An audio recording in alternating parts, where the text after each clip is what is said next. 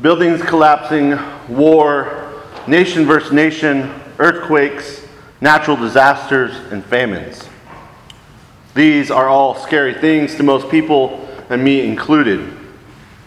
I have experienced most of, these most of these things either directly or indirectly. But one in particular comes to mind the 1989 earthquake in the San Francisco Bay Area. I experienced this earthquake directly. I was about eight years old when the earthquake took place. It was in the early evening hours after school, and I was at a child care center on my school campus. The child care center was two of those module buildings that did not have real foundation or anything, it was just put in place. It was ready to be a classroom. When the earth started to shake and make waves, the teacher, our care sitter, believed the kids and teachers outside playing soccer were the ones shaking the module, you know, as a joke. So she promptly asked another one of the teachers that were right there to go out and tell the kids to stop it. As one as the other teacher opened the door, she quickly realized the kids outside were not pushing the building and we were in fact having an earthquake. At that moment, instead of turning and calmly saying, We are having an earthquake, get under your desk, she yells frantically to everyone, It's an earthquake. Everyone get under your desk. Oh my God, it's the end. yes, at eight years old, an earthquake was terrifying. But it was even more terrifying having this woman run around screaming it was the end of the world. Now, her words stuck with me throughout the years. Ever since I've had trouble reading these apocalyptic passages, and that's what today's reading is. It's the beginning of an apocalyptic discourse um, that we see throughout chapter 13. It starts with one of the disciples commenting on how beautiful these stones and buildings were as they walked out of the temple in Jerusalem. And that they were. They were big and that they were beautiful. And you can still see some of the stones today. They're huge, they're as big as a freight car. Now, the temple in Jerusalem was a beautiful, marvelous architectural feat and was built that way to show off its splendor and strength. It was a place that a first century Jewish person felt closest to God. It was a place that God dwells in. It was a place that life would revolve around. So it was an indestructible building for the disciples, a place that meant the world to them. It was everything. A place that meant the world, um, it was the center and cornerstone of their lives. Therefore, the following verse was probably shocking to the disciples. Jesus telling them that this temple would be gone, saying, Not one stone will be left upon another. That destruction meant anger and sadness and fear, an end to life as it was and how it always has been. Now, we ourselves, we build up our own temples, our marriages, families, careers, friends, beliefs, personalities, and character. These are our temples. These are the significant structures of our lives, things and people that our entire selves revolve around.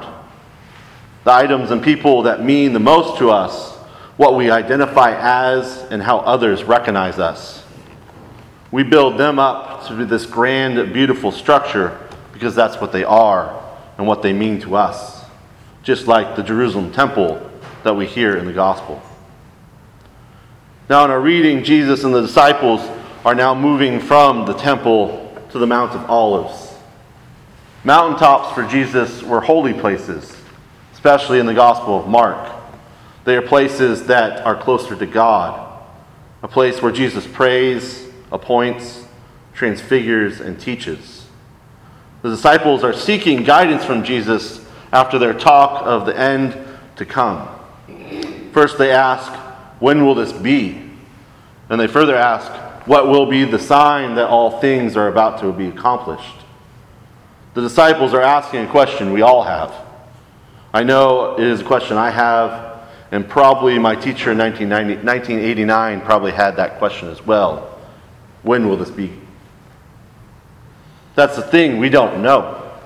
And Jesus, in verse 32 of this chapter, explains that he does not know either. Only the Father knows. We will never know when the time is, but we have to trust in the Lord to be with us always.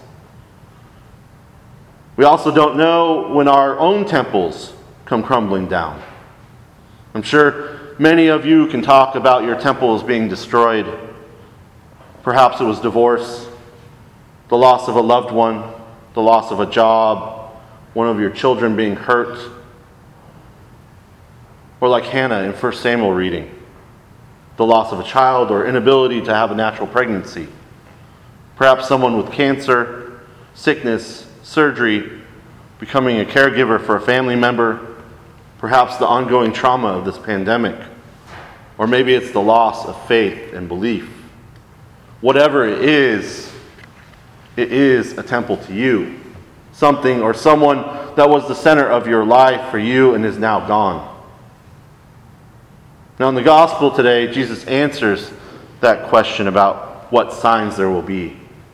He speaks of wars between nations and kingdoms, earthquakes, natural disasters, including famine.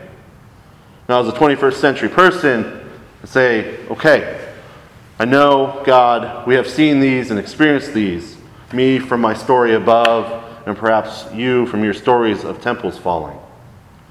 This is what brings our fears hearing this passage and only hearing that these signs happen. The end is near, the apocalypse.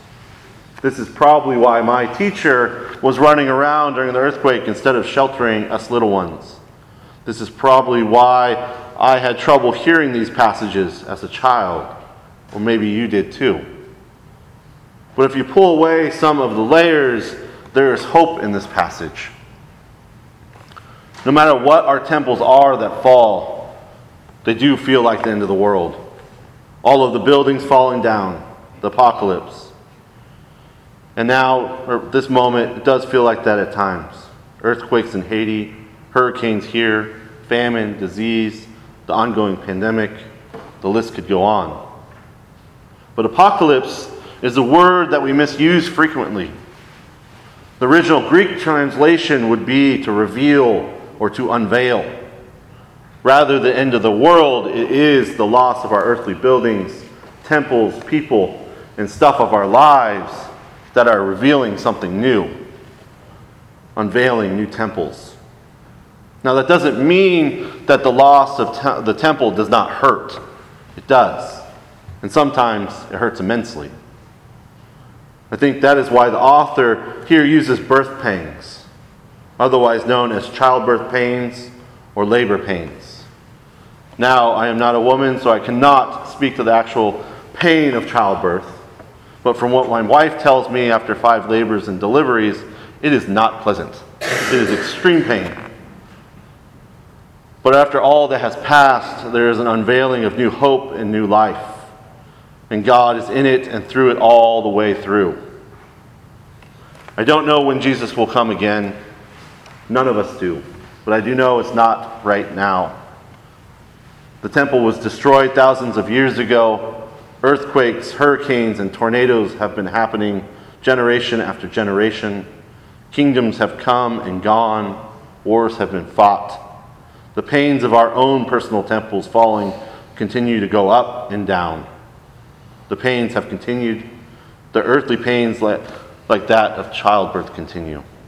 Jesus does not give us answer to when he will return. Jesus does not give us an answer when the earthly pains will stop or the end of the world will be. Jesus says to keep calm and do not be alarmed. He says that through it all, God has been with us and will continue to be with us until we are with God He says, Do not fear these earthly pains and know that God is always with us. Do not be the one screaming it's the end in the middle of an earthquake or hurricane. Be the one providing shelter, donating to relief funds, donating your time and your things to those that have lost everything.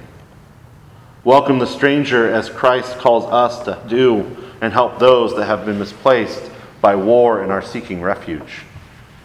Help those who walk together to escape drugs and violence and are seeking a better life. Know that in our own temple losses, that God is in them and through it all. And on the other side, there will be new hope, just as we see with Hannah in our first Samuel. Through her pain of not being able to have child, she revealed new hope of a child. There's hope in Jesus' message that even though there may be pains and losses in this life, we will have everything with God. Though we lose these earthly pains that happen to us and all humanity, we know that Christ is always with us, walking in that journey beside us and in us. We also need to lean on each other, pray together, and do God's work together. There's lots of it. Until Christ comes again. Amen.